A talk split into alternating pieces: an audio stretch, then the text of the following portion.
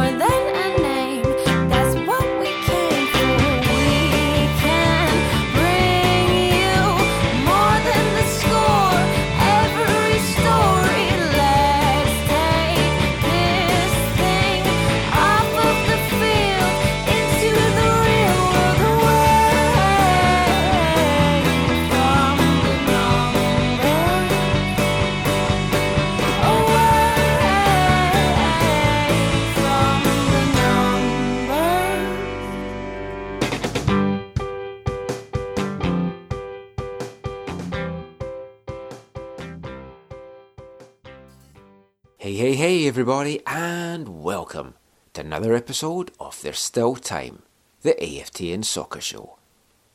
This is episode 387, and I'm your host, Michael McCall.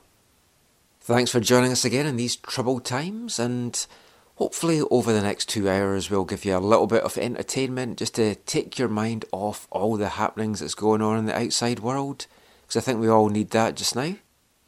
As I mentioned last week, we plan to do these shows every week as normal because we all need some normality in our lives and it's an escape for me, it's an escape for you, hopefully, as well. As regular listeners will know, we usually record these shows live from the CITR studios up at the University of British Columbia. But like most things just now, the studios are closed. So, what I've decided to do is we're going to record the new episodes as normal on a Sunday, bring them out as normal as a podcast on the Monday, but because we want to kind of keep things as up to date as possible, by recording them on the Sunday, it's not enough time for us to get it into the CITR system, so they'll be aired on the radio the following Sunday. So as this podcast comes out on Monday, March 23rd, it will then be aired on CITR 101.9 FM on Sunday, March 29th. But we're not letting the lack of football stop us from having another packed show, and that's what we're going to bring you again tonight. A lot of good stuff coming up. We're going to be joined in part two by Atletico Ottawa's first ever signing, Ben Fisk. We've got part two of our weekly periodic football drama. Football Violence Awareness Month continues. We have a chat with Whitecap centre back Jasser Khmiri. And in the final part of the show, we're going to talk football manager with an aficionado of the game, Rituro. But we're going to kick things off in this part with a roundup of the latest news from the world of football and how COVID 19, the coronavirus, is affecting things. Now, as I talked about, I want this to kind of be an escape for everyone, so we're not wanting to talk too much about the virus itself. Did that last week.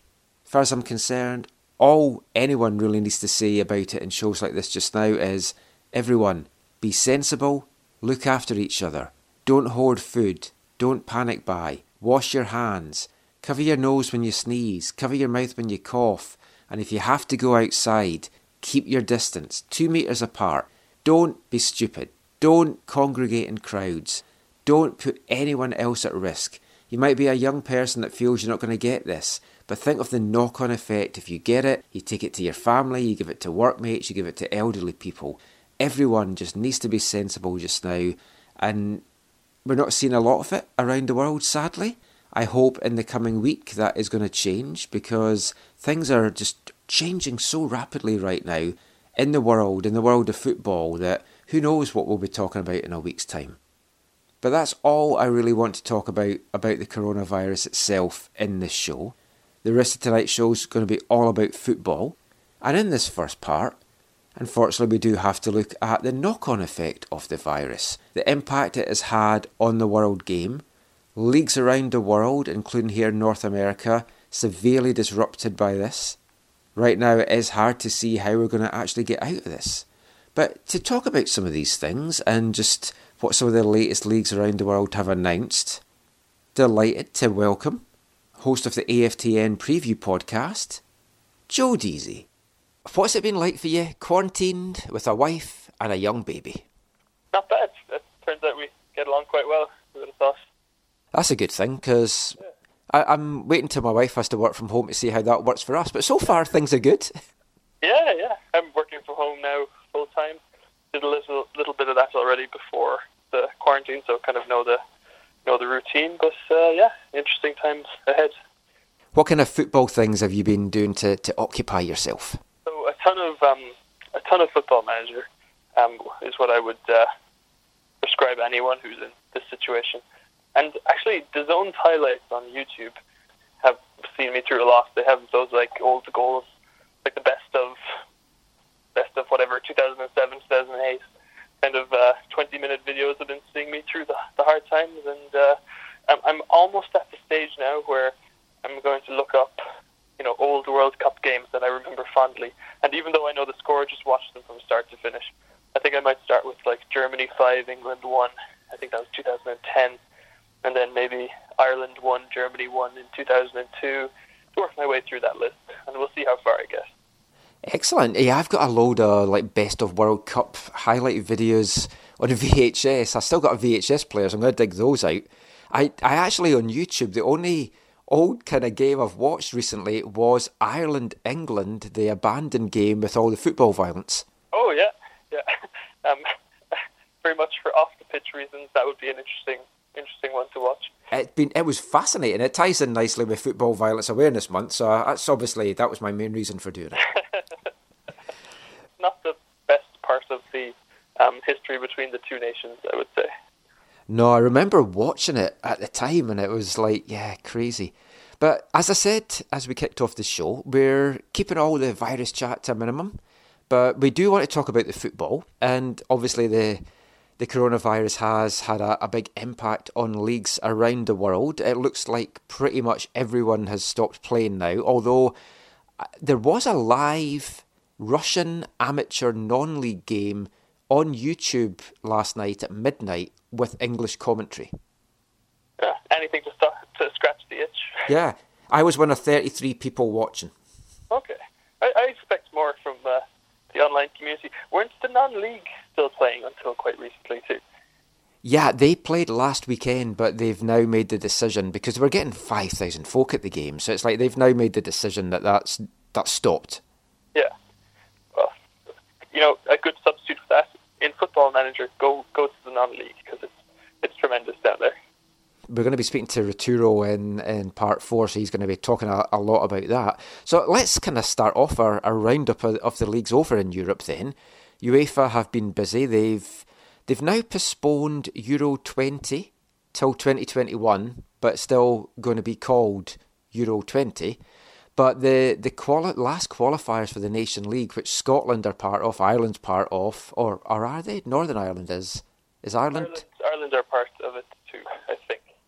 So, I mean, they've been only postponed just now till June, but at least they're going to have time to get those games in. But clearly, the, the right decision to, to push that back to next year.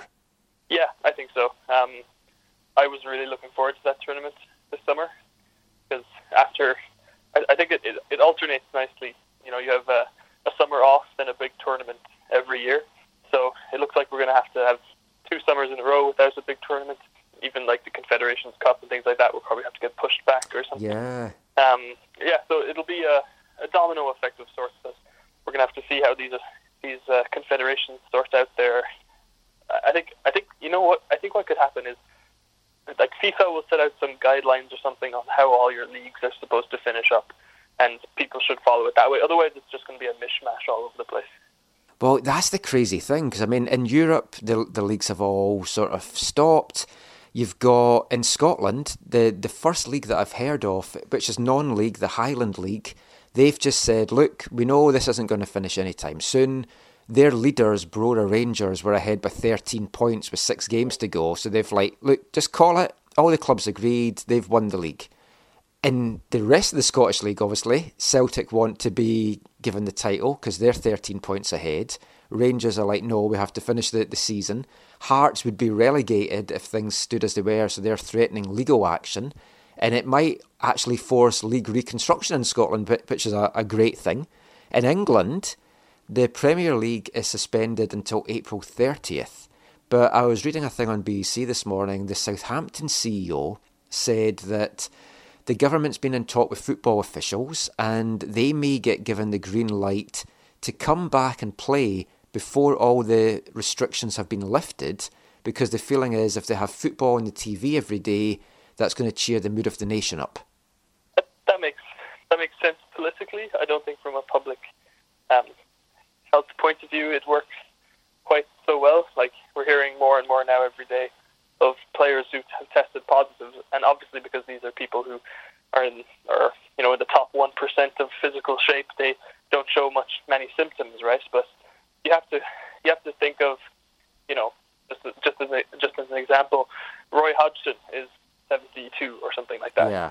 Imagine if he got the virus from um, you know running into Kevin De Bruyne by accident or something like that. Like it's it's not it wouldn't be wise in my opinion and and the managers in particular or the backroom staff would be the people more vulnerable than the players there's no safe way to address that until any kind of ban has been lifted where the government feel like it's safe enough to proceed as we as we did a few weeks ago Yeah, I mean, you also have to, to wonder about. you- We saw it in the European games, the fans congregating outside the stadium. Yeah. and it, it it just takes one player then to have it, and it's like the whole thing's then disrupted again. And then how long do you do you do quarantine for?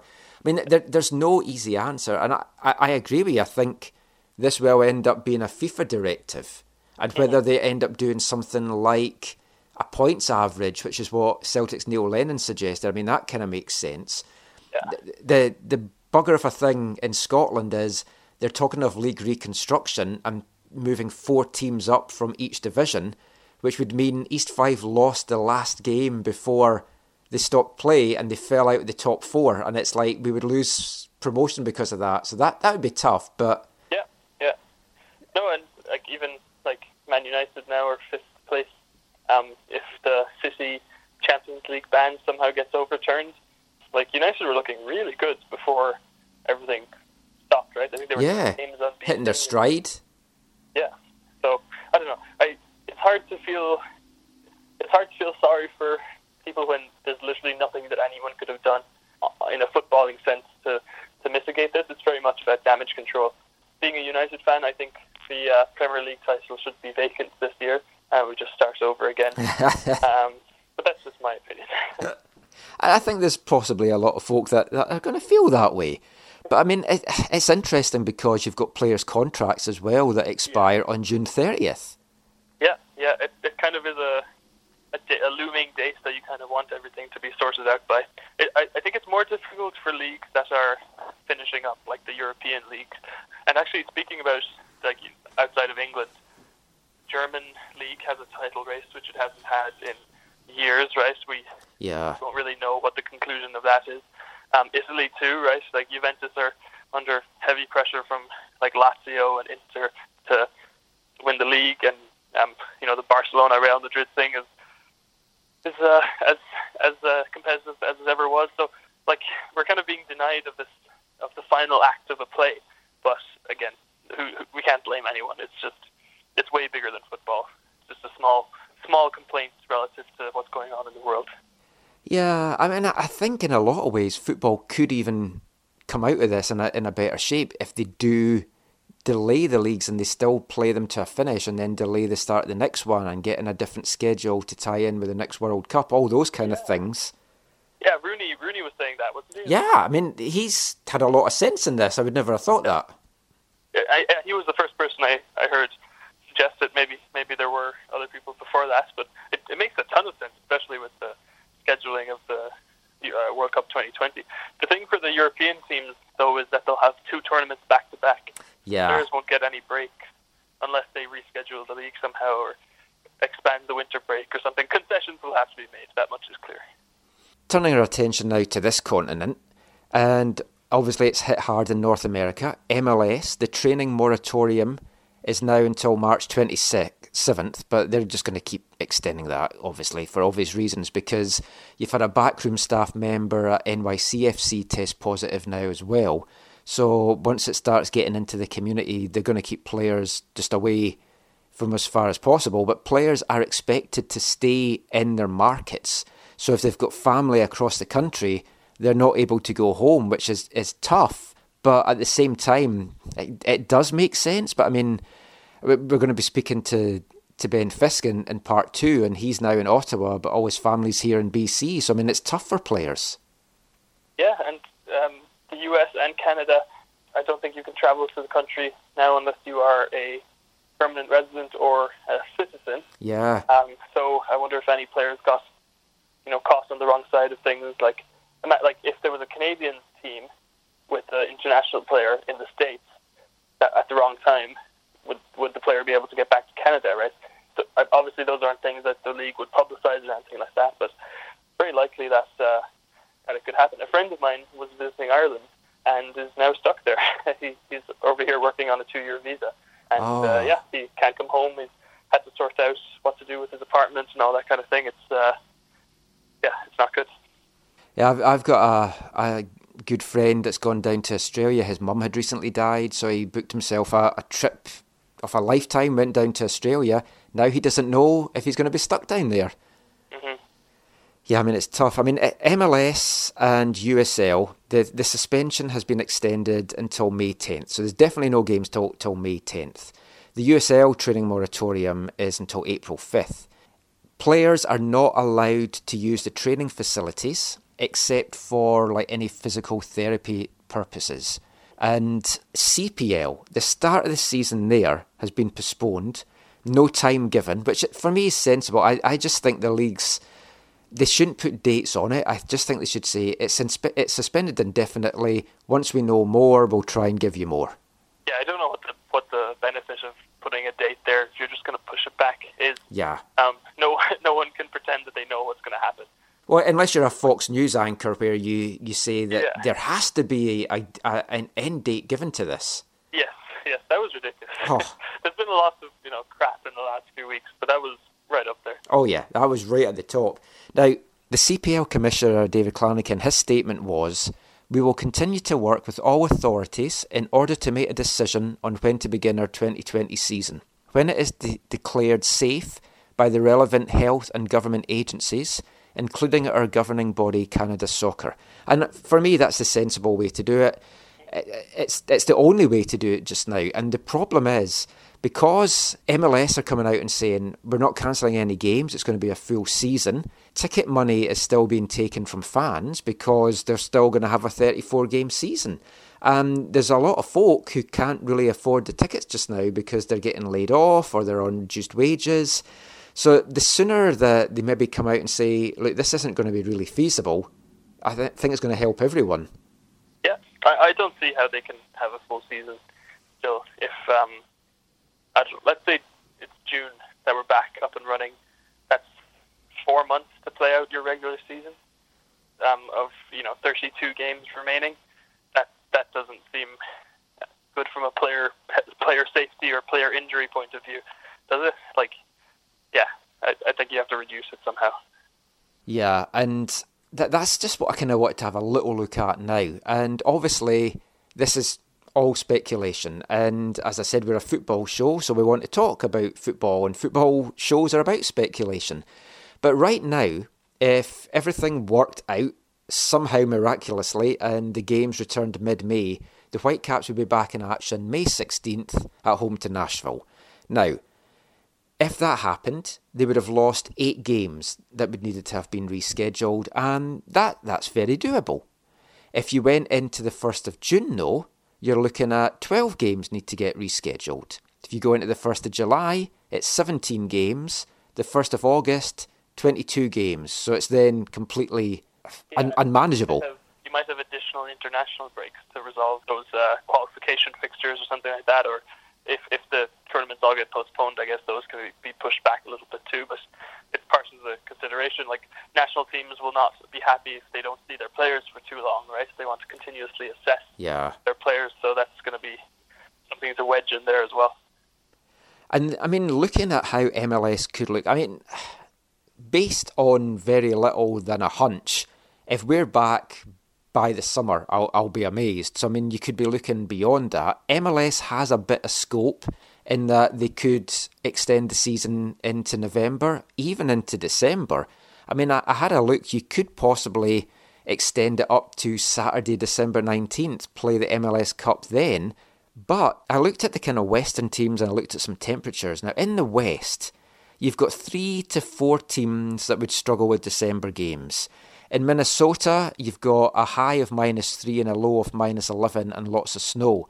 Colorado, snow. RSL, snow, lows in the minuses. Even Kansas City has lows into the minuses as well. In the East, it's then an absolute complete nightmare. I mean, apart from Miami and Orlando, it would be hard to see how far these games could go. And then in the CPL, yeah, uh, impossible. I think what you'd have to do if, if that was the case is you would have to fix the final venue, regardless of who you think is in the final. So you BC know, a Place. indoor stadium or a warm climate stadium. Atlanta kind of kind of uh, sticks out as a good option because of the facilities. You- You'd want it to be somewhere kind of vibrant that uh, even if the home team didn't make it, you could still potentially generate some kind of an atmosphere around it. Yeah. I mean, I, initially had thought BC Place because it was under a roof, so it would go on no matter what. But then you've got possibly two American teams trying to get into the border, and you still don't know what the border is going to be like in international travel, even by that point. Yeah, that could be the All Star game we were promised. yeah, finally we get it yeah, by default. yeah, exactly. But I mean, as you talked about, it's going to be in a lot more games for the players if they do cr- try to cram a season in. That double match weeks. I mean, I think the sensible thing is to let clubs expand the roster. If they've got a USL team, let them call the guys up. We can call guys up from our residency or development squad. It would give you extra numbers and it would be less strain on, on the bodies.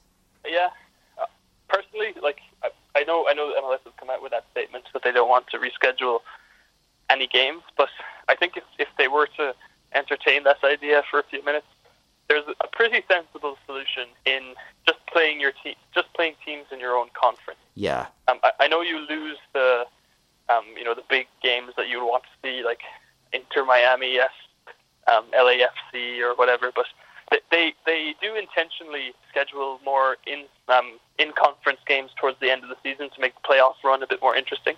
You can just take that to the extreme, and any games that were missed during the hiatus, you just reschedule them in place of out of conference games and things like that because then you could still have your full playoff format in a relatively fair way to do it right it's just those those games that are out of conference that you would you would bump and Yeah. schedule a few of them here and there just to you know the, the ones that you really want to keep MLS MLS would have no problem doing that they don't need to pretend that they care about the on-field product they just want to generate the income for those uh, national nationally televised matches Yeah, and again, I ran the numbers, and I mean, the talk coming out of the UK today was they might have folk in lockdown that's vulnerable for like three months. So I mean, that would take you up to like July.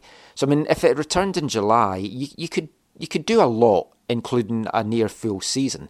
Now, if it's conference versus conference, you're talking 24 games, and then however many playoffs you want to go with after that. So you've got, for me, up until September to get that done.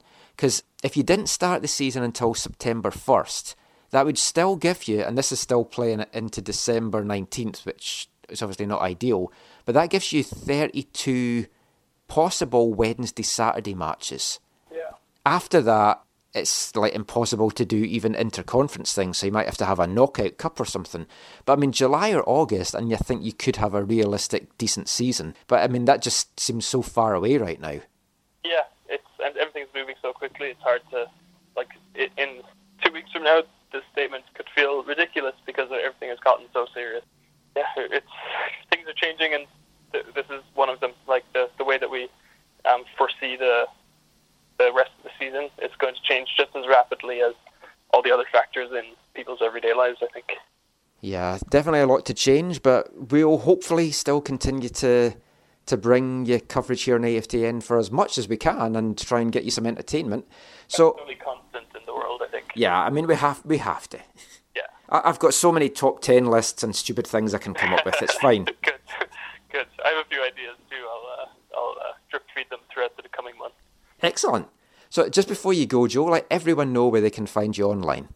Uh, you can find me at Joe DC Van on Twitter, um, and also in my home office most of the time if you want to send a homing pigeon. And when's the next preview podcast? Um, let's pencil us in for mid-July. Excellent. We'll, we'll hold you to that. You're going to have to do one no matter what. Yeah, I'll, I'll preview. Um, actually, there's a great YouTube channel where they race marbles. I'll do some preview shows for that one. Um, it's this whole. It's a, actually has a huge following. It's great to watch. I saw someone share that, but I hadn't watched it. I'll check that out. It's great. The guy is very has it set up very professionally. Um, it's fantastic. Well, thanks for joining us today, Joe, and just keep safe, keep your family safe, and we'll talk soon. Sounds good. Stay safe, everybody. Thank you.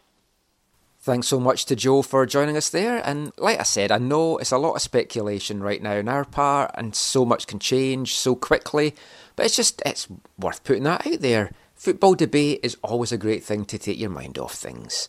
But that is it for this part. We're going to be talking some CPL chat in part two with Ben 10 himself, Atletico Ottawa's Ben Fisk. We'll be back with that after this.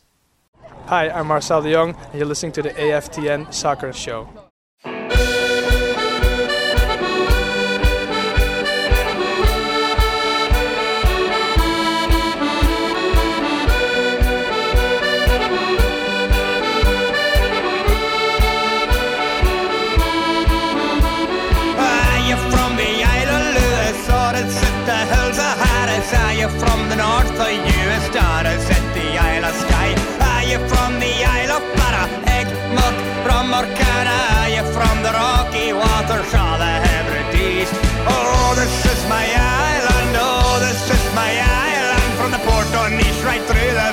Of time. Oh, this is my island, oh, this is my island. We feed the sheep and cut the until the day we die.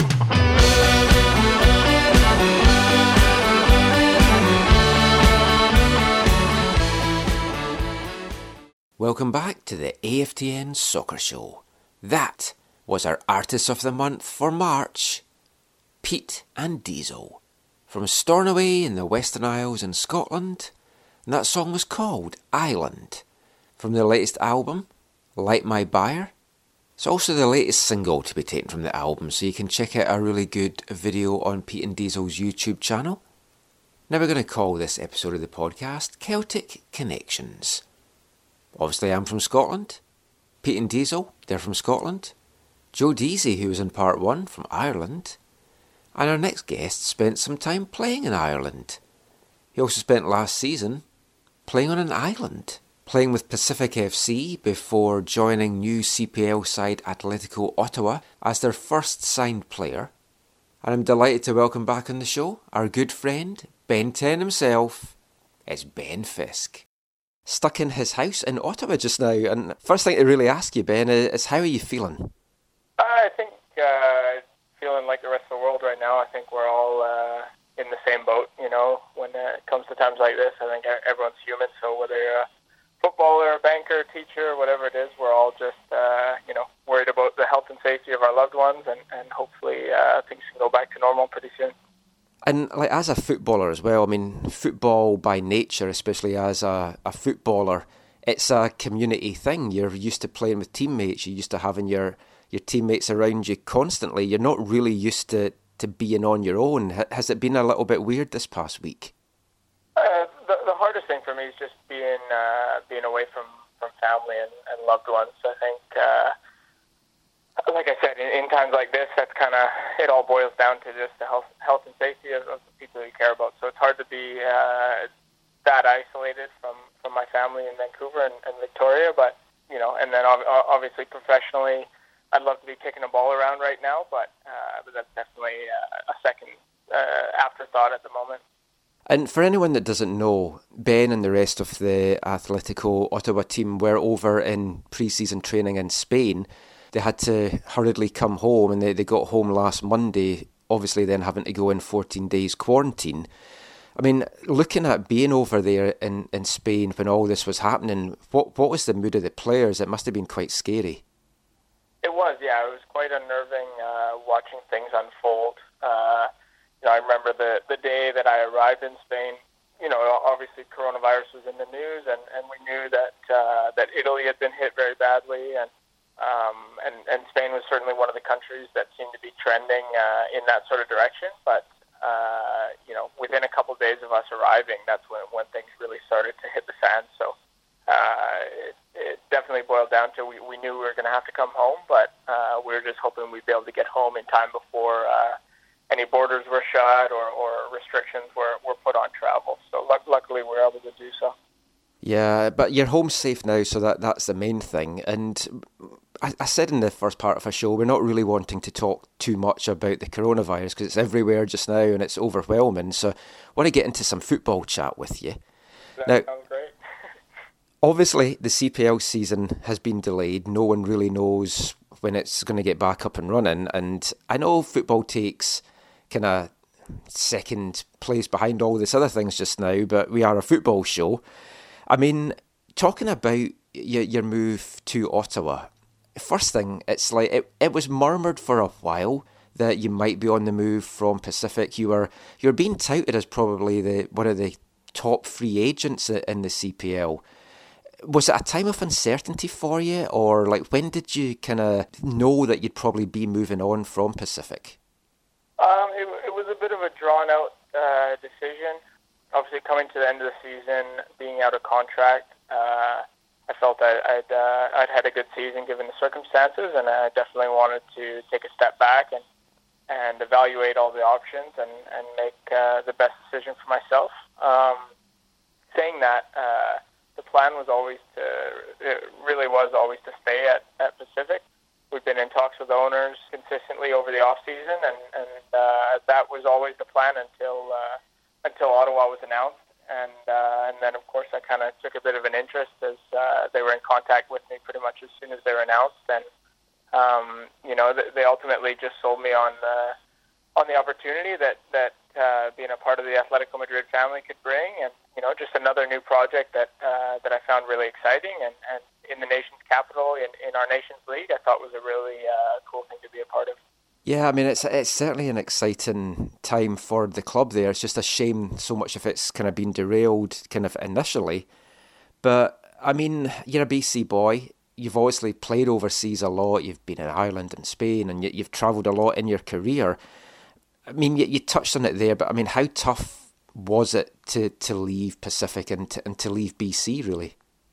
Very, very difficult. Uh, you know, uh, my my fiance has actually stayed in Victoria. She's got got a good steady job there. So um, with the timing of everything, it didn't make sense for for her to pack up shop and come with me for Yeah. for the nine month season. So uh, there there was very difficult uh, kind of smaller decisions to be made uh, in and around just where I was going to be playing. But um, ultimately, it kind of came down to I felt like the longer I, I stayed at uh, at Pacific or, or in BCA, the harder it would have been to leave in the future if uh, if a better opportunity uh, came about. So um, it was one of those ones where I was just thinking about you know where I'm at in my career, and, and I definitely feel like I still have a lot to give to the game, and and uh, that I haven't reached my, my potential as a player. So I wanted to make the decision that gave me the the best possibility to, to fulfill my, my whole potential and, and see where it could take me.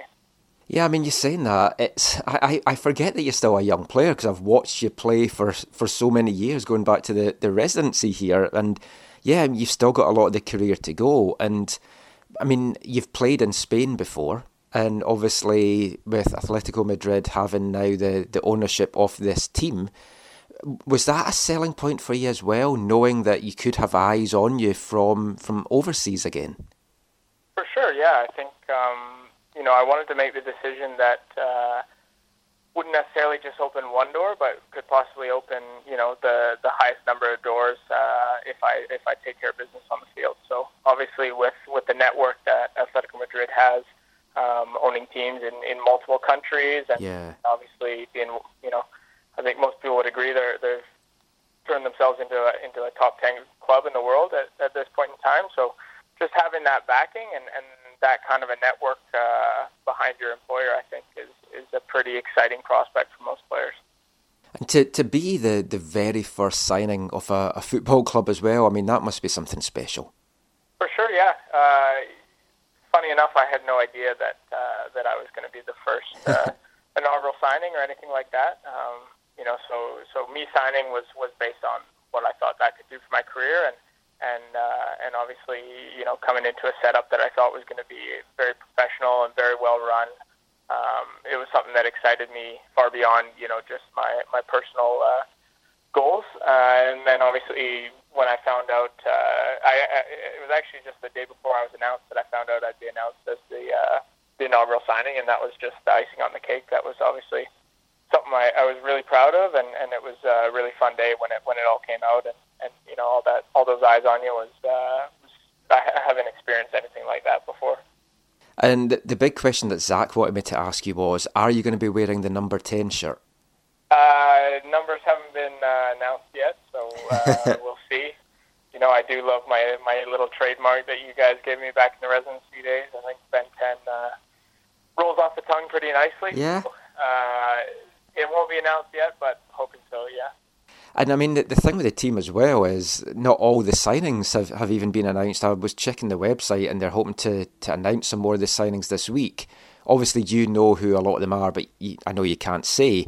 But from from the, the spell that you had pre-season, I mean, did you did you even get much time on the pitch as a as a group?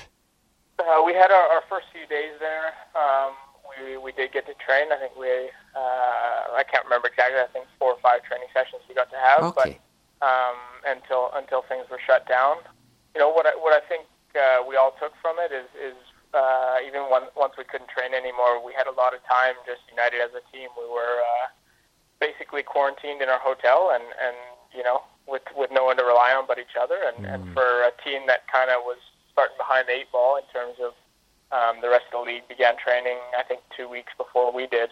That kind of time in isolation, just as a group, even you know, just as young men, not being able to train, but coming together uh, and unifying ourselves as a group, I think will will pay divid- dividends later in the season.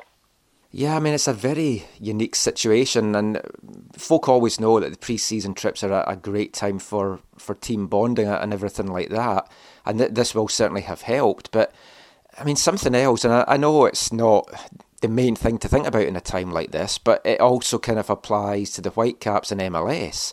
This break, Whitecaps wise, it's going to help the Whitecaps because they're going to get injured players and unfit players back up to speed and be able to compete. Now, for Ottawa, because as you said, you've kind of started a couple of weeks behind everyone else, this is going to kind of, when the season does get underway, you have to feel it's going to put them more on an even footing with everyone else. For sure, yeah. I think, um, as you- as you said, that's uh, not the first thing on anyone's mind right now. All that matters first and foremost is the health and safety of everybody. But um, you know, taking it back to a sporting perspective, for sure, I think you know we'll be slightly less affected than than the other teams, just in terms of the work that they were able to get in, um, especially fitness wise. Before we even got started, obviously was going to give them a bit of a leg up in the season. So um, I think this definitely brings everyone back to to uh, the same kind of starting block, you know. And obviously it's not like we're just staying at home doing nothing. We have our, our home workouts and everything to try and uh, keep as fit as we can. There's only so much you can do in your living room, but uh, you know, it, it's just one of those ones where, where you take the cards you're dealt, and then uh, and then once we're able to to get back training as normal, hopefully we'll uh, we'll all taking good enough care of ourselves that we're ready to go. And uh, are you like on your own just now, or are you isolated with any of the other players? I, I've got an apartment with two teammates. So. Okay, that's good. At least you've got some company and someone to talk to. Yeah, yeah. At least we've got that, and and also just uh, you know to keep hold each other accountable. It's uh, it's easy to get pretty sick of doing push-ups in your living room, but uh, if Yeah. you got a couple of guys making sure you do it, then you know at least you're all going through it uh, together. Now, the city of Ottawa, obviously, they had the Fury for, for many years, and there's a good footballing base there. Have you been to the city much? I mean, how much do you know about the city? Uh, I was uh, lucky enough to play here a couple times with uh, with FC Edmonton, so uh, Hmm. um, you know I, I'm not going to say I'm uh, well versed in, in the city and its uh, neighborhoods and stuff, but I obviously took those as uh, those games as opportunities to walk around and get to know the nation's capital a bit. So um, I definitely had an idea in my mind before I came that uh, it was you know it's a very beautiful city and and lots to do, uh, lots of beautiful things outdoors, which uh, coming from BC is, is important to me. You know, so I, I had a bit of a picture in my mind, but uh, obviously I'm really excited to, to get to know it a little bit better once I'm allowed outside the house. Yeah, I've only ever been once, and I, I thought it was a lovely city. It's it was so picturesque and walking beside the canal and everything. I mean, I, I hope to get out and, and take a game in at some point. Yeah, that would be incredible. You should. You should. I, I want to go around and. W- s- I- Welcome to Crash with me. I'll take you up on that. I, I've been wanting to to try and get to all the, the stadiums, and I was meant to go to Halifax in September, and then we cancelled the trip because my wife wasn't well. So I hopefully we'll make it out there at some point. Yeah, that'd be great. I mean, uh, you know, uh, again, I haven't been able to go uh, check things out yet, but uh, TD Place, when I played there in the past, was a great venue. Um, you know, they've announced they're putting in new turf, which uh, which I think Ah. is huge for for uh, for the league because you know uh, some players have concerns over over some of the older styles of uh, of turf, the, especially in the CFL stadiums. So so that's going to be great for for the football that's going to be played there, and and uh, you know obviously with the Fury having been here um, before, there's there's a beautiful uh, infrastructure that's already kind of laid out for us. Um, you know, existing fan base, existing stadium, um, and you know, a city that's obviously shown that they uh, appreciate having a football club uh, there to come see. And just the last couple of things, what actually touch on that is, the fans, and it's like it is an existing fan base. And one thing which you've had wherever you've been, it's like is a good connection with the fans, and not all players have that. Not all players are, are comfortable interacting with the fans, but it just seems to come so naturally to you. Yeah, I I mean, I think it just comes from uh, you know growing up, always dreaming of being a footballer. And I remember uh, going to old Whitecaps games at Swangard, and and uh, after every match, they usually have a couple guys come out and sign aut- autographs uh, for the kids and stuff outside the stadium. And I just you know remember uh, instances like that where where I was a young kid, and, and that two minutes I got to spend with with a player meant the world to me. So um, especially with the kids. You know, that's that's I'll always have all the time in the world for them. And then, um, you know, as as for for the older population that comes to the games too, I think it just uh, there's no reason why why uh, there should be barriers between athletes and, and fans. You know, at the end of the day, we're all human, and and uh, without the people that come to the stadiums, we don't have jobs. So um, I've always just been very uh, very appreciative of that, and and uh, you know, traveling around the world as well. I think I've always been been interested in meeting new people, and and what but what better way to do that than than people that already uh, you know have common interests with me, and and you know whether it's sitting down and talking about football or, or something else, it's always something I've really enjoyed.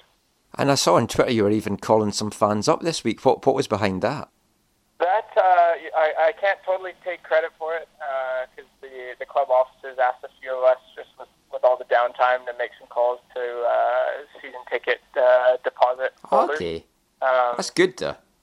so I made a few of those, uh, and you know the reactions were, were really nice, and you know I, I didn't really speak a word about tickets, so I might uh, get a little slap on the wrist for that. But I just thought it was a really really enjoyable uh, way to, to connect with fans that you know we obviously haven't even kicked a ball yet, but um, it's an opportunity to, to create a bit of a, a bond before things get going. And um, a couple of people reached out saying how much they appreciated the call on Twitter, and, and you know I just thought I've got all the time in the world right now, so I might as well put out a little open invitation for, for anyone else that might like a personal call to uh, to personal message me their their name and number, and, and I'd be happy to, to spend a few minutes talking to uh, to anyone who replied. So I definitely didn't expect as many to reply as, as they did, but uh, it was a fun afternoon, um, and you know, like I said, it's it's I think in a time like this where there's a lot of negative things going around, it, it was a nice way to uh, spread a bit of positivity and, and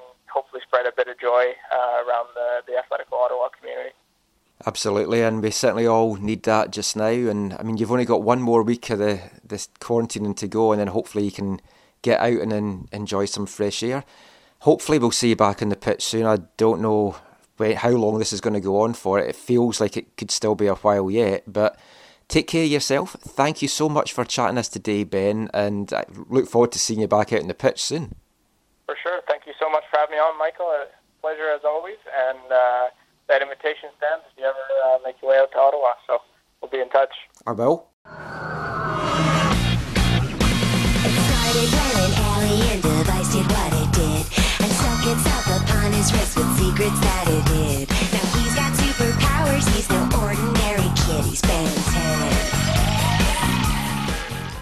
Always a pleasure to chat with Fisky. So weird to think that I've been watching him play since he was here with the residency in probably 2011, I think would have been the, the first time that I saw him.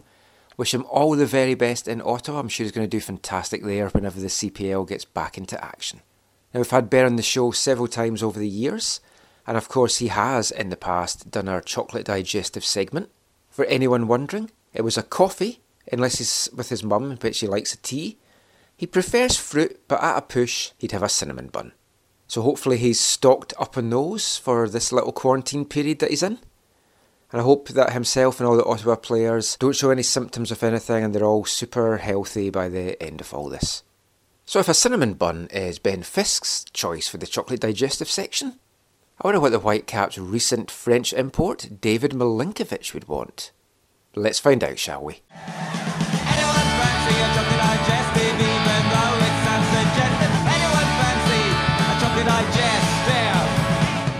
If you're sitting at home Yeah. and you decide to have a hot beverage, would you go for a tea, a coffee, or something else? Oh, after training. Uh, Anytime. After training, uh, I love to to going at home for a little bit recovery, and after I take my wife and uh, I going to take coffee in the Starbucks little bit, and after I coming at home and uh, stay relaxed for the next training because training is very hard. Yeah. Uh, and we like to stay ready every day. Yeah, for stay ready every day in the training, you have to to be in one good life, and after training, uh, good recovery, good heat is more important for, for stay be ready. But it's okay. Uh, it's, uh, now I have the same ritual of the heart after training. I'm going uh, at home, go to take coffee, and uh, it's okay. It's a little bit the same. So, when, like when you're having a coffee, Yeah. obviously in Scotland we're known for not having a very healthy diet. We eat a lot of chocolate and, and biscuits and things like that. Did you get a sweet tooth when you were there? Like, do you like to have biscuits or sweet stuff with your coffee? Uh, Are you are you a healthy guy? I don't know. I don't know. My girlfriend is steak. I take with her a little bit, but uh, it's okay. no. Okay, that's great. Thank you so much for your time and good luck. Anyone fancy a chocolate digestive? Anyone fancy a chocolate digestive?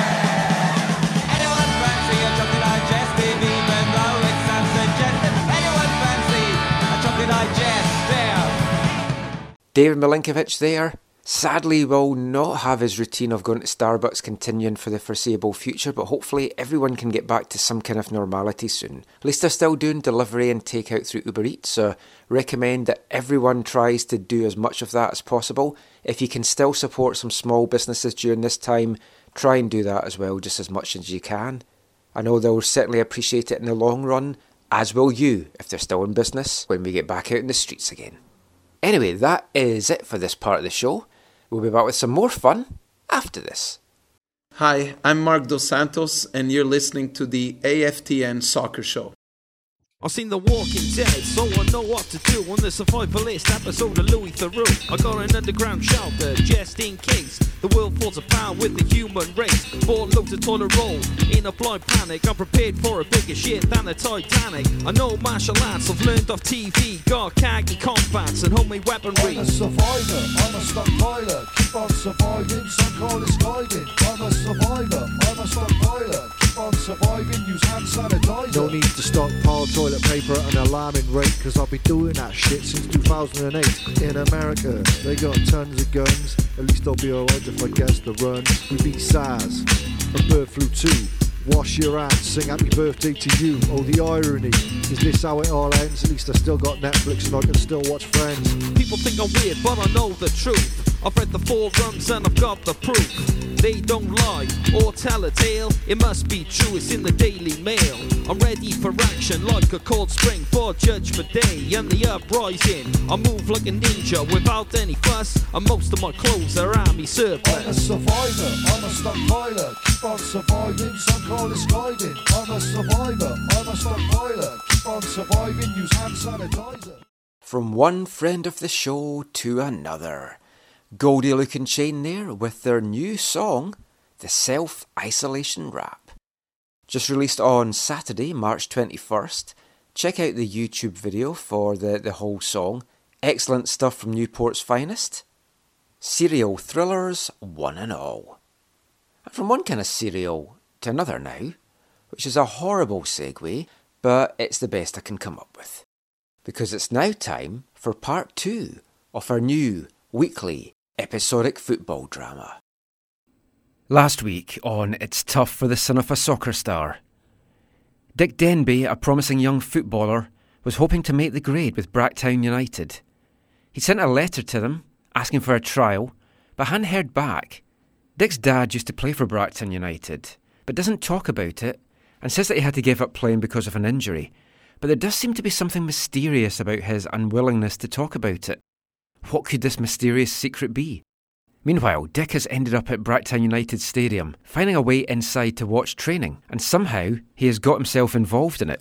Could this be his big chance for a trial and to make the grade with Bracktown? Find out in part two on It's Tough for the Son of a Soccer Star.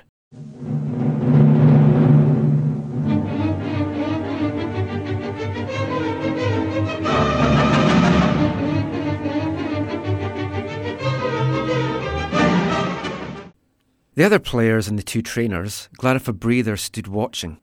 Dick quickly bent down and tucked his trousers into his socks. Then he darted onto the field just as Andy Masters flung the ball across to him. The ball was waist high when it reached Dick, but he checked it neatly with his body and allowed it to drop down to his feet. Next moment, he was herring down the wing, the ball bobbing at his feet as if tied by string. Two players moved in towards him.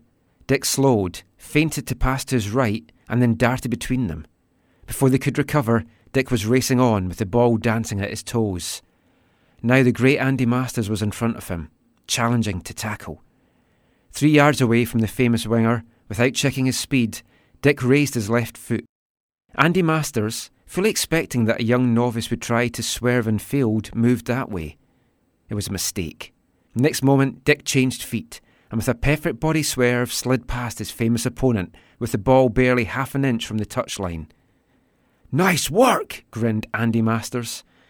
Then he uttered an exclamation of admiration as he turned, just in time, to see Dick Denby hit the ball hard with his left foot.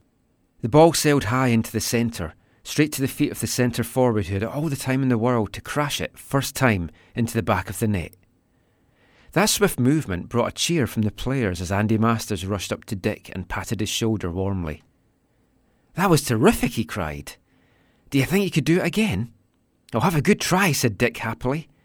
The goalie fished a ball from out of the net, and at a signal from Andy, punted it back to Dick. The young footballer repeated his run along the wing, though this time he beat Andy Masters with a different trick.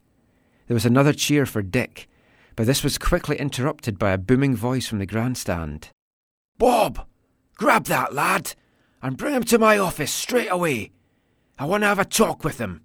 That's manager Joe Danvers, grinned Andy Masters. Boy, you're made.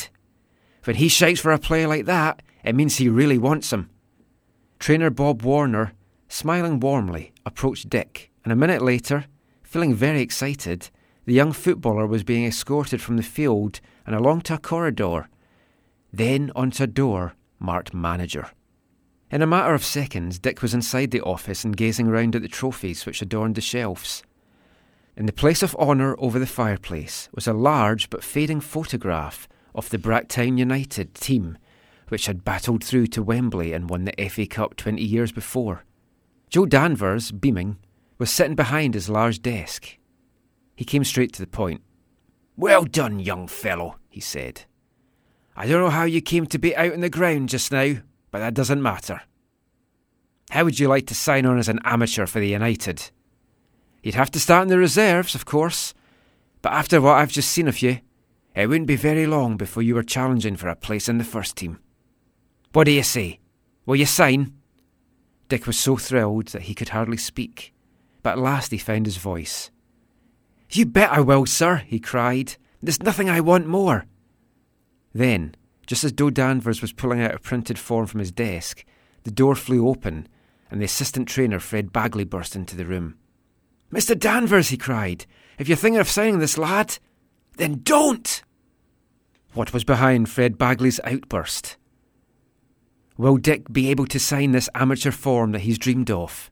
And what will his dad say when he finds out that both father and son have been with United?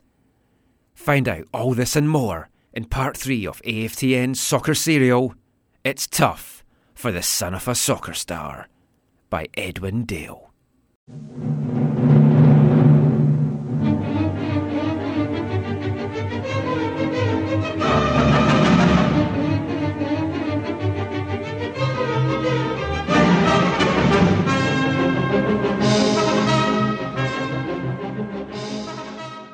That was It's Tough for the Son of a Soccer Star by Edwin Dale, taken from the 1959 Roy of the Rovers annual.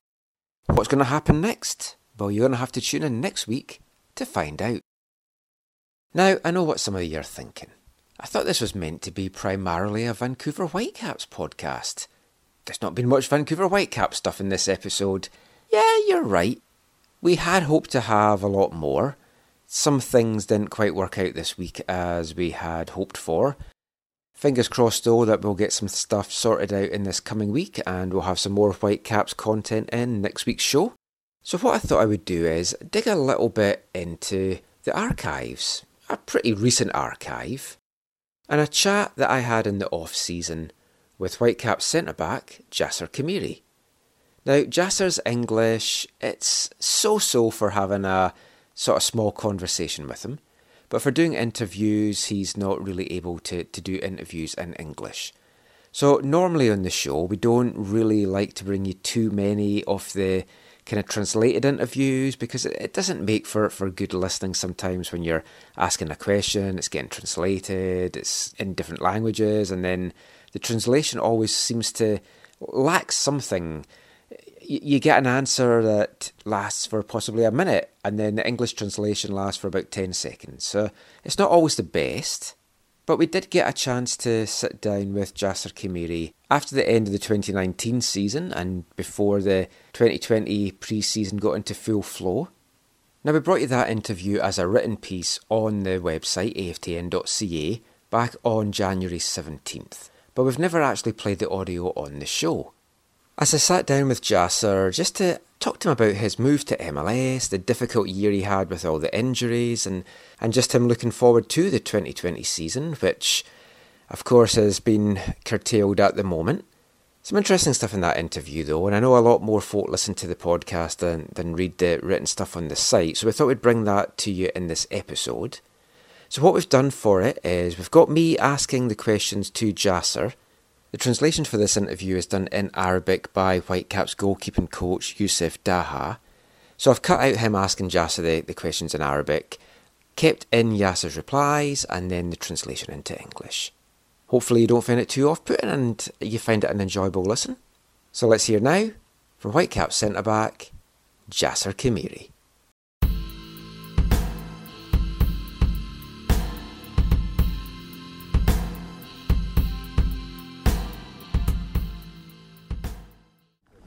It's been a, a tough first year in Vancouver recovering from the injury. How how are you, you feeling now? كله من من الاول معناتها من الاول جات صعيبه معناتها نشوف صحابي يقدرنا ويلعبوا في لي ماتش He's in the beginning when he came here and he stay inside the outside the field. He's he's feel very uh, very tough. It's tough for him because he's not uh, he's not uh, in the part in the team because he's injury. And uh-huh.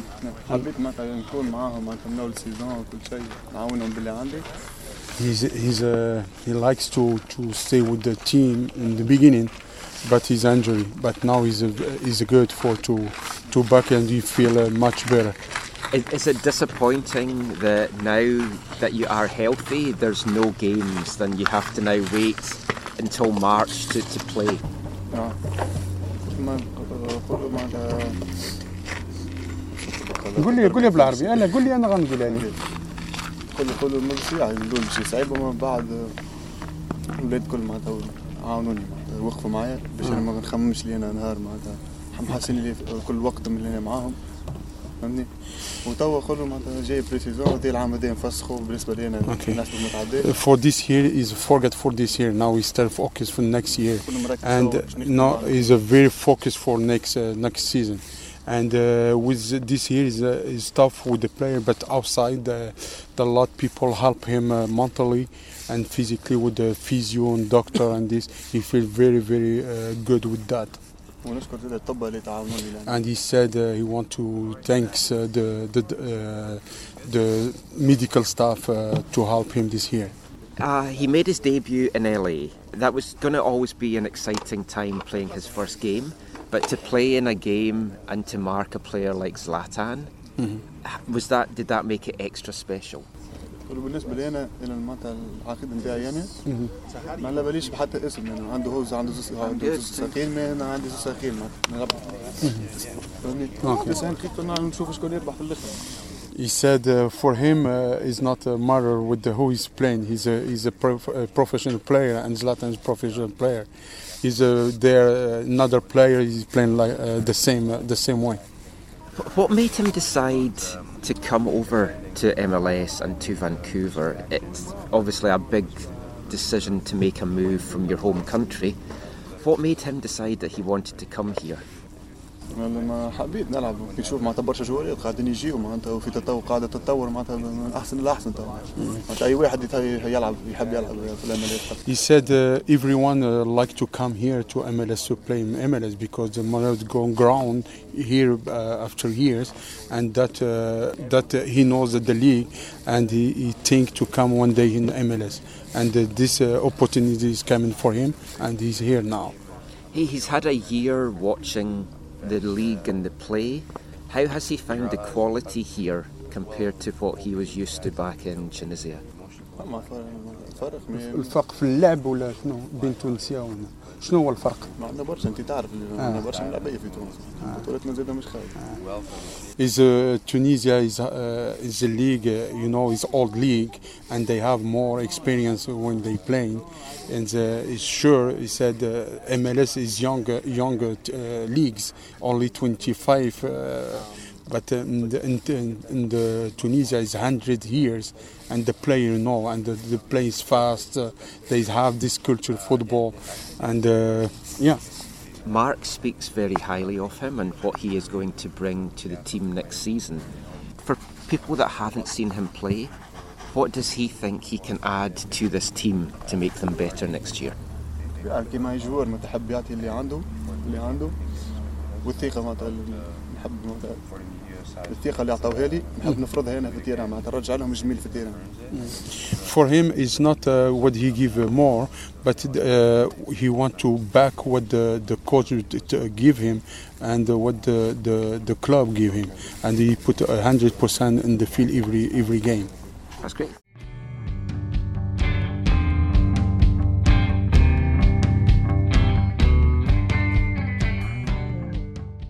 Jessica Mary there. and I think one of the big disappointing things about the MLS season being curtailed right now, well, one of the many disappointing things about it being curtailed right now is Jasser had a pretty shaky pre season. Still finding his feet, still trying to get some chemistry with Derek Cornelius. The first game against Sporting Kansas City wasn't fantastic either. But that second game of the season, the 1 0 win down in LA, Jasser Khmiri, Andy Rose, that was a really good partnership together. I liked what they did. Rose seemed to really calm down Jasser's play, and I, I thought Khmiri was excellent in, in that game. He was maybe just starting to find his feet, get some rhythm, which is what is important in any player, especially when they've been out with an injury. And then just as he's getting that, just as he's getting into his stride, now he's got another long break ahead of him. But as we've talked about in recent episodes of the show, it's definitely going to be a very interesting centre back battle once we are fully back in and running, and it's really up for grabs just now as to, to who those two starting centre backs are going to be. But Khmiri does definitely seem to be one for the, the future for the White Caps. Marc Dos Santos very high on him when we've spoken to him in the past. But from one for the future to a nod to the past now. Yes, it's wavelength time, everybody, and Football Violence Awareness Month continues here on AFTN. And for this week's song, we're going back to the 90s. Well, we're also going back to the 80s. It's a song by English punk band Cock Sparrer. You can find it on their 1992 Rarities album. You can also find it on the 1998 album, which is where I, I've got this one from Trouble on the Terraces, 16 classic football anthems, or 18 if you get it on the CD version that was released later on. A lot of top tunes on that album, A lot of them have played in Wavelength and during Football Violence Awareness Month, past and present. And this week is the title track. From Cock Sparrer, this is Trouble on the Terraces. You say you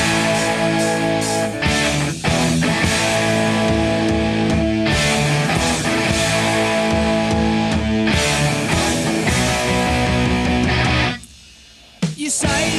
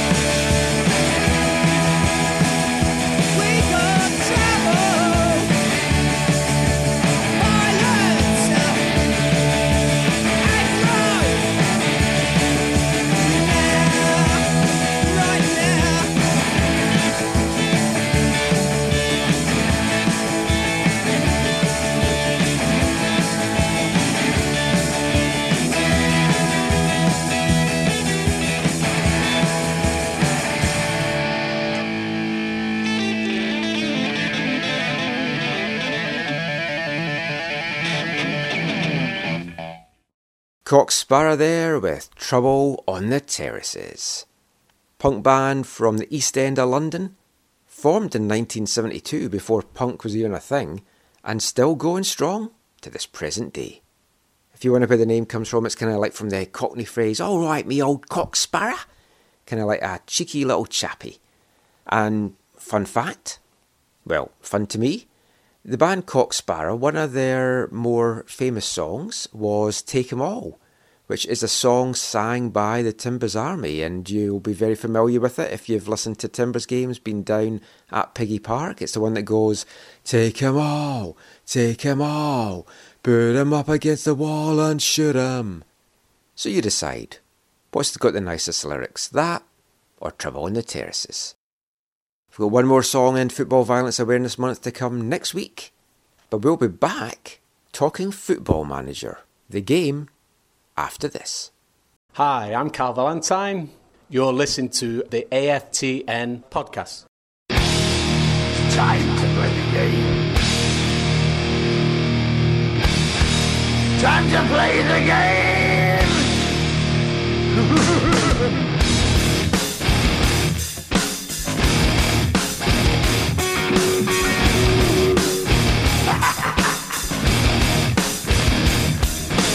all about the game and how you play it. All about control. And if you can take it, all about your debt. And if you can pay it, it's all about pain. And who's gonna make it? I am the game. You don't wanna play me. I am control. No way you can shake me. I am heavy debt. No way you can pay me. I am the pain, and I know you. Welcome back to the AFTN Soccer Show. That was Motorhead and The Game, which you can find on some versions of their 2002 album Hammered. But if you're a wrestling fan, you'll be more familiar with it as the entrance music for Triple H in WWE. And you can find it on a few of the WWE wrestling music compilation CDs. Still a fantastic song. And it is all about the game and how you play it. And with so many of us now having a lot of free time on our hand, a lot of attention is turning to playing games football games, board games, computer games. On last week's show, we asked listeners what they were doing to kind of fill their footballless void that they've got for the, the coming weeks and months now. One of the top answers in that was playing Football Manager. I know that I myself downloaded the game. Haven't really had time to start properly playing it yet. Have a, had a little bit of a dabble with it. Good results so far with me taking over as the manager of East Fife. And I'm sure a lot of people bought and downloaded the game once all the, the news broke that there wasn't going to be any football for them to watch.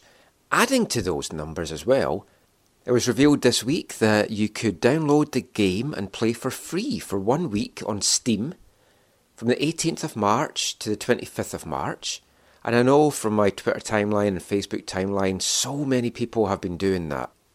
So, with that in mind, knowing there's a lot of newbies like myself playing the game, we thought we'd get a football manager aficionado on the phone.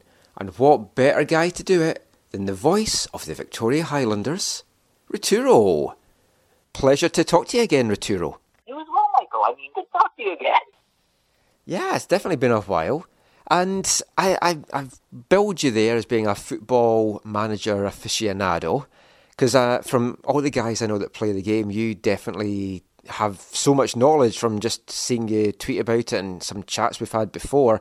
How long have you been actually playing the game for? I've been playing it since it was still called Worldwide Soccer Manager in North America. So, for whatever reason, in their infinite wisdom, Sports Interactive decided that the only way to get the to sell in North America was to call it Worldwide Soccer Manager. Ah. So, my first experience with Football Manager was Worldwide Soccer Manager 2009. That was the year when I first, uh, because I I've been casually following the Whitecaps down in their USL days. They used to show up every so often on like PDTV or whatever. I'd always been like, huh, soccer, you say? It just so happened that this popped up in my recommended games list, and I saw a demo of it, and uh, the demo led to the full game, and that led to where we are 11 years later, 11, 12 games later. And what is it about the game that that makes you kind of love it so much? What is it that kind of hooked you on it? What hooked me immediately was the amount of depth in such a very, for me anyway, accessible presentation. I mean, you're given the ability to do practically what you want wherever you want to do it. And with the ability of having now in the modern versions of the game, workshop supports, you can have fan leagues put in. Uh, before the Canadian Premier League was officially added, there was a very, well done fan version. People would just drop in and do a theoretical Premier League, which is really fun. And the ability to have that kind of detail and to really make you the center of attention as you're building the squad of your dreams. I, I love that organic storytelling nature of it. I mean, you know, I'm a commentator for, for soccer, like you said. I love storytelling. I love building something from nothing. My favorite genre of game is City Builder. The number of variations of SimCity that I have on my computer is somewhat embarrassing. but the, the ability to build something and tell that same story is so, so appealing to me. So to get that in soccer form and to take, what was my first club? Uh, Exeter. Exeter had just gotten promoted to League Two. And I went, yeah, sure, that looks like fun. And my first preseason game, we let in two own goals. I immediately cut the defender who let them in, and the press savaged me for days for it. And I was like, all right, I need to learn how to play this game because that was horrible, and I loved every minute of it. Yeah, it's. I mean, I've just started playing it again. I hadn't played it for many, many years, and I, like a lot of people, I, I've downloaded it just now. I'm, I'm deciding to to get into it to kind of fill this time. I mean, you've played a lot over the years. Uh, Do you do you think you're going to find yourself playing even more now, or do you think you'll just kind of keep it at the same levels? imagine I'd be playing everything a bit more now with a, a little bit more time at home to have. I did what really got me playing uh, this year's edition, Football Manager 2020. What got me playing this M20 more is that they took what they added in 2019 and made it more responsive. So the combination of making everything in FM20 play a little better, plus having more time to actually play it. I think there's definitely going to be a little more time spent with my uh, back-to-back spring season winning Pacific FC. Oh, excellent! So you did you did better than the proper team then with Pacific. Yeah. It's, uh, it's amazing what you can do when you can get Mary Villa to uh, stand uh, tall at the back line for an entire season. Plus, uh, Kadin Chung and uh, Alessandro Hojabrpour are just beasts in Football Manager. The the game loves their potential and upside, and when it rolled the dice to determine how high they could grow, that number was uh, high. So uh, we are running rampant with this squad. I love it. Now, I I'd wanted to get it for a couple of years, and everyone was like, "Oh no, you're just going to lose time to it." And I'd been so busy with other stuff that I decided not to in the end. But I've got it now. A lot of other people as well are thinking about it. I know a lot of folk already have it. Folk are thinking about it. There's the great chance that you can try it at least for for a week free right now as well. So if anyone was on the fence and thinking, should should I go for this? How would you sell it to them? What what is it that that you would say to them? Yeah, you really want to go and download this. Yeah, the, the first thing I would say to somebody is, well, do you watch matches?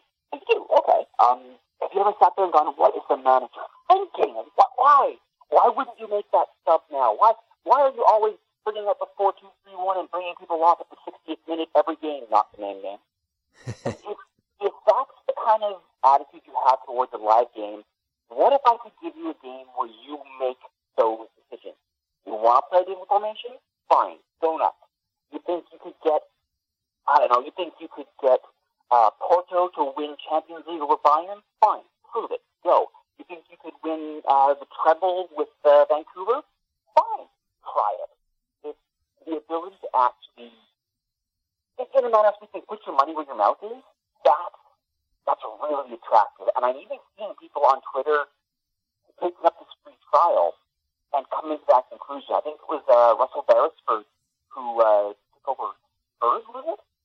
And that was my first thought. Okay, okay, Mr. Beresford, you, you think you can do better? I'd, I'd like to see this.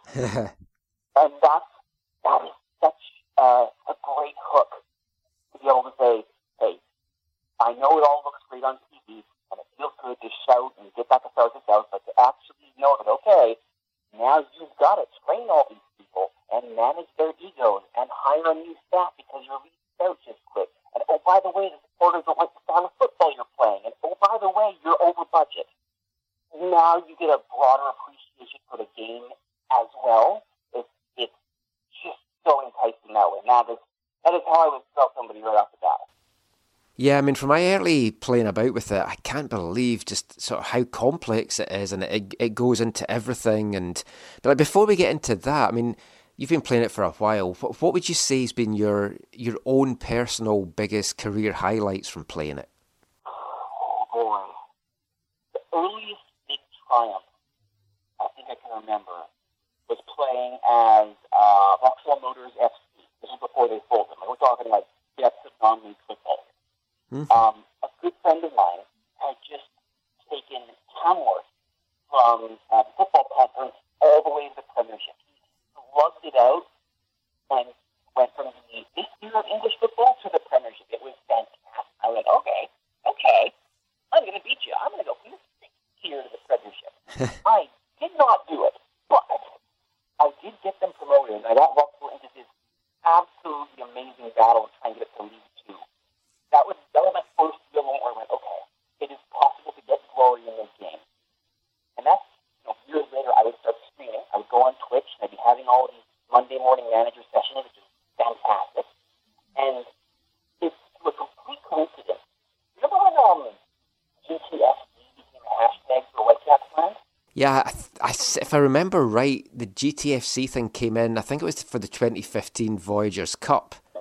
Yeah, so yeah, I mean, it's, it's been crazy, like how that's kind of caught on and united things as well. And by pure coincidence, I was playing Grimsby Town while GTFC was becoming a thing. And I remember I picked up this Turkish kid, pulled a skater on, I plugged him in as my number 10 at Grimsby, and he took us to promotion to League One. I don't think I've ever cheered so hard for something that is not real. It was just this rush of, oh my goodness, Grimsby is going up, up the Mariners, come on, lads. And this Turkish kid is leading us to victory. It, it was unreal. I think the best part of that, too, was there is a mode in Football Manager called Unemployed Mode, where you start with nothing. You are a nobody in football. Well, maybe you are. You can tweak it a little, but generally speaking, you're a nobody. You need to find a club that's willing to hire you. You can take a total flyer on, in my case, some unknown 30-something Canadian, and try and take them somewhere. Grimsby was stop on my unemployed tour. So I'd worked my way up slowly to get to Grimsby and repaid the board safety by getting them promoted. That that still stands out to me to this day as being one of my real FM career highlights. for for newbies, like I, I downloaded it about a week or so ago because we we've been having chats. A, a couple of us, yourself included, are, are going to be having a kind of mini competition. So I've downloaded it. So when I downloaded it, uh, it came with the two versions of it. It came with the full version, and it came with Football Manager Touch, which seems to be a bit of a a reduced version. What what's the main differences with that, and what what would you recommend for a newbie to start off with? You, you hit it right there, my boy. The touch version of FM is stripped down. It's taken on the go. It's got a lot of the higher end, sort of nitty gritty of managing a football club, and it lets you be the manager still, just picking your lineups and players and doing your scouting and all that. But it's much more meant for either a tablet or a phone. Right. Compare that the full version where you are doing everything. It is tempting to say play the stripped down version and if you like it. I would argue go for the full version first, but play in a league that you don't know. The reason is, you're not going to be blinded by any biases that you might have over different players. So, for example, uh, the, I started playing Exeter back in uh, WSM 09, I was playing. I tried to play with Sheffield United. At that, at that point in my life, that was my English club. Everyone has an English club, right? Yeah. United were mine. And I played with them, and I thought, okay, well, I know most of these players, and pretty sure it's fine. Disaster. I could not, to the life of me, get it. So I thought, okay, let's do this again. I went to Sweden. Much better. Not any biases you don't have. Or I don't know left from right in Swedish football. Hmm. Focus on learning the fundamentals. You can sort of focus on learning how A connects to B. If I tell this person to do that, will they actually do it? And you can do it in a very, a very consequence-free environment, especially if you're playing at a lower league. Uh, there's a name for people who manage at lower leagues called llamas, lower league managers, llamas. And llamas are difficult if you're trying to do it for real, but if it's just it's a feet wet, just to practice, just to see how everything sort of have it is a great way to learn the full game. So uh, a prime example, and I know this will appeal to you, Michael, East Fife, a Scottish League Two, fourth tier. Le- League One, third tier. Oh,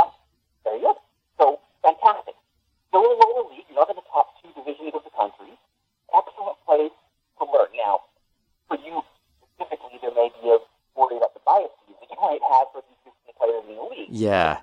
That might be a problem. But for anybody else who's trying to find their, their footing in the game, going into Scotland, going into League One or League Two, picking a club and getting a handle on the fundamentals is a fantastic way to get into it. The tutorials in the game have improved every year, and running through the basic tutorials on a club you don't know really sets you up for success when you really want to make that next step to a bigger club.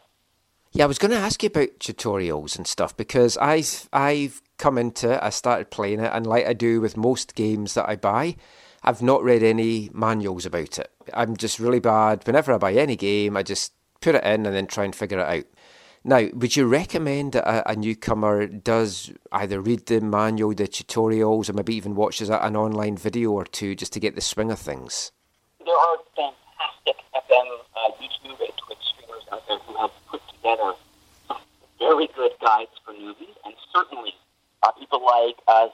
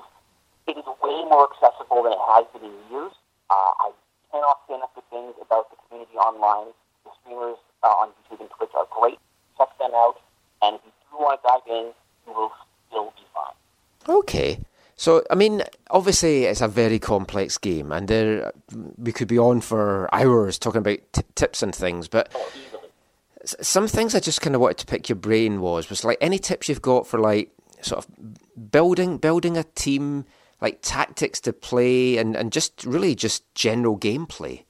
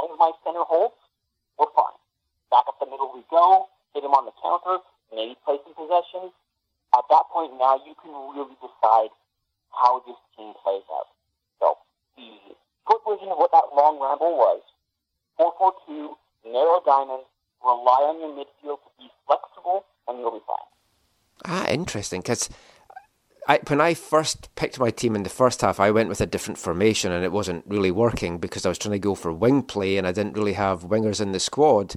Then I, I did switch to a 4 4 2 diamond and it was a way, way better second half in, in my first couple of games. And yeah, interesting. The more that Football Manager has evolved as a, as a series and a game, the more it, it's been a little more intelligent about how it handles positions. So now if you have a team that is not like you said, the game will recognize that, and the players will really struggle if you try and hammer that square peg into a round hole. So, learning to read your team is a big part of learning to play the game, and you can click for advice from the coaches and from the games or the scouts at home. There are ways to learn that now. But the core thing to remember is you need to either build the team with strategy or build the strategy as a team and not just hit it with a hammer until you think it's going to go together. It has to be built deliberately. So starting with something simple and working your way up is great. Also, I will uh, throw this out there for someone who's just starting the game. Don't break the bank.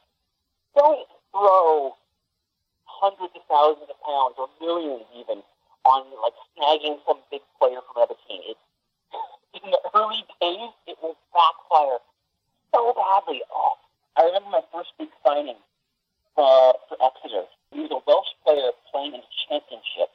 Liam Walsh, he comes in, he brags to the press the team is going to be built around him. He's on a huge wage. I've blown my transfer budget on him. He couldn't make it off the bench at the halfway point through the season.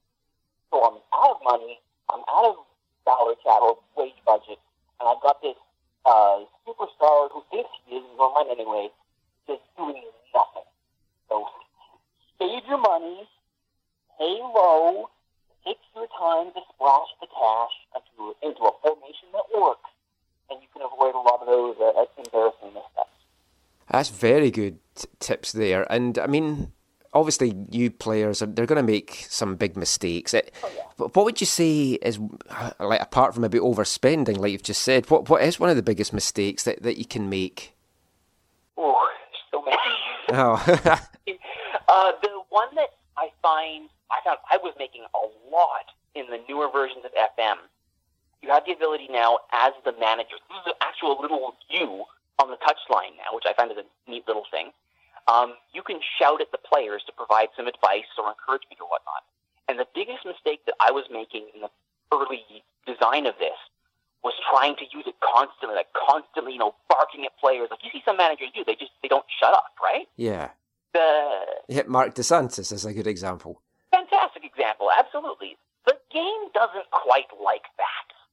It it depends a lot on your manager's stats. So there are dice being rolled behind the scenes for motivation and all this, and the net result is do not spam the shout button. It will anger, upset, and confuse and demotivate your players more often than it will inspire or motivate or focus them. There are, you know, there's a time and a place to shout at your defense to, you know, get their heads back in the game, but it's not every 30 seconds. So, uh, knowing when to hit the shout button and when to leave it alone is a big mistake I made and one that I would definitely caution all new players to uh, avoid the temptation to be Mr. Shouty Pants. Very good advice there. I think this has really probably helped a lot of folks that, that are listening to it. And if anyone hasn't downloaded it yet, you've still got a couple of days to download it, try it out, see if it is for you. One thing that I have found, though, just from my initial playing, that I mean, despite not having football and stuff to watch, I've been working on other projects at the moment, so I haven't had tons of free time to really delve into it yet. But it does definitely seem quite a, a time consuming game. If someone was wanting to sit down in the full mode and, and play, I don't know, a full season, how long would that take? Are they better doing it over a few days or should they just allocate a few hours? Because it, it does seem very time consuming when you're first starting off. It does, and especially right off the bat, the first few days of any brand new save file are going to be the longest few days you've ever played. So you will be assessing all your staff and your players and your tactics, and now in this version of the game, the club culture and the vision that you have with the board. There's going to be so much foundation building to happen that your first session, you might not even see the pitch for a friendly let alone start the season. Hmm. So, depending on what league you're in, and depending on how many teams are in that league, you could get through a season at like breakneck speed. You could maybe get through a season in, I would say, a week. Okay. Now that's assuming you play an average size league. You're allowing your assistants to do the majority of the lifting for the club, and you are just fast forwarding to each match and playing it through. Um, if you wanted to take your time and like really, like I do, and then sort of obsess over the details and decide, okay, do I want Alexander Hojabrpour here, or should I make a swap with Alexander Gonzalez, or mm, no, no, no, Terran Campbell, should I switch his wing or put him back up top? Uh, oh, by the way, side note, on my Pacific file, Theo Bair was cut by the Whitecaps, so he and Campbell are now my strike partners up front. It's amazing. Oh, wonderful. It's, it's, oh my god, best pickup I ever made. I, yes, Bair went cold for 16 matches, but he was helping. That was the important part. The point is, I it is, do not expect that you can power through a season in a weekend, would be my, would be my expectation. There's a lot of stuff to look at in this game, and certainly a lot of stuff that it will behoove you to become familiar with so that you can play the game that much easier. Yeah. So I would say that you have a free week, which is fantastic. That's enough time to get three quarters of the way through, let's say, an English season, which is great. That's enough time for you to figure out if you like what you're playing, you have learned something along the way, great. If you wanted to like power through the Apertura or Clausura in maybe South America or a Central American league, yeah, sure, why not? Uh, if you wanted to do like a full European campaign with Bayern from start to finish, including their season and all their cups, you um, you might want to carve out a couple weeks for that one. Good to know. Thank you so much for, for joining us and, giving us all these tips, Ruturo. Now, apart from obviously playing Football Manager, where can people find you online? They can find me online on Twitter at that Roturo guy, and hopefully in the very near future, my uh, greater Esquimalt shoulder will be playing against you in Football Manager, Michael. Yeah, and hopefully we'll be also hearing you at some point doing Victoria Highlanders games again. Are, are they planning on on streaming their PCSL games this year? Because if anyone doesn't know, the Highlanders have dropped out of USL for this season. But if the PCSL season goes ahead, is the plan, do you know, to, to stream these games? I haven't been told no, so I'm crossing my fingers and hoping yes. Uh, but obviously, it's going to depend entirely on, you know, the world right now. I think there's a there's a much larger presence than soccer kind of looming over all of us right now. So once that is, you know, once our lives start getting back to normal, we'll probably get a clearer answer on that. That's great. Look forward to hearing you. Look forward to talking to you soon. Look forward to playing against you at Football Manager. Thanks so much for your time tonight, Roturo. Have a good evening. Thanks so much to Roturo there. Always a pleasure catching up with him. And apologies for the sort of poor sound quality in the middle of that. Not really sure what happened with our phone call, but started off good, finished good, but there was a little bit of a, a dip in the quality in the middle. Hopefully, you could make out everything that Roturo said there. So, as there was a lot of good advice, especially for newbies that are just playing Football Manager for the first time, or like myself, the first time in a number of years. But that is it for tonight's episode of the AFTN Soccer Show. Thank you so much for listening. I'm Michael McColl. You can find me on Twitter at AFTN Canada, on YouTube at AFTN Canada. Don't forget to like and subscribe. You can also find us on Instagram at AFTN Soccer. Don't forget as well, you can also subscribe to our extra podcasts. There's still extra time. And at this tough time for journalism and just in general, where there's a lack of work all round for myself, any donations or subscriptions to the podcast or whatever would be very greatly appreciated. We've also added a new feature onto aftn.ca. We can just click a button, it says buy me a coffee, and donate some coffee money. All donations, no matter how big or small, greatly received at this time. But we will be back next week with another AFTN soccer show. Until then, thanks for listening.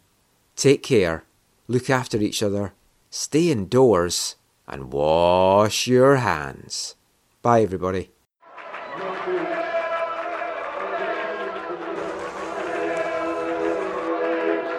Going to your first match is an experience you never forget. The atmosphere of what's going on around the pitch looks beautiful, and you always look and go, wow, I'd love to play here one day. if you get the bug, it's going to stay with you for life.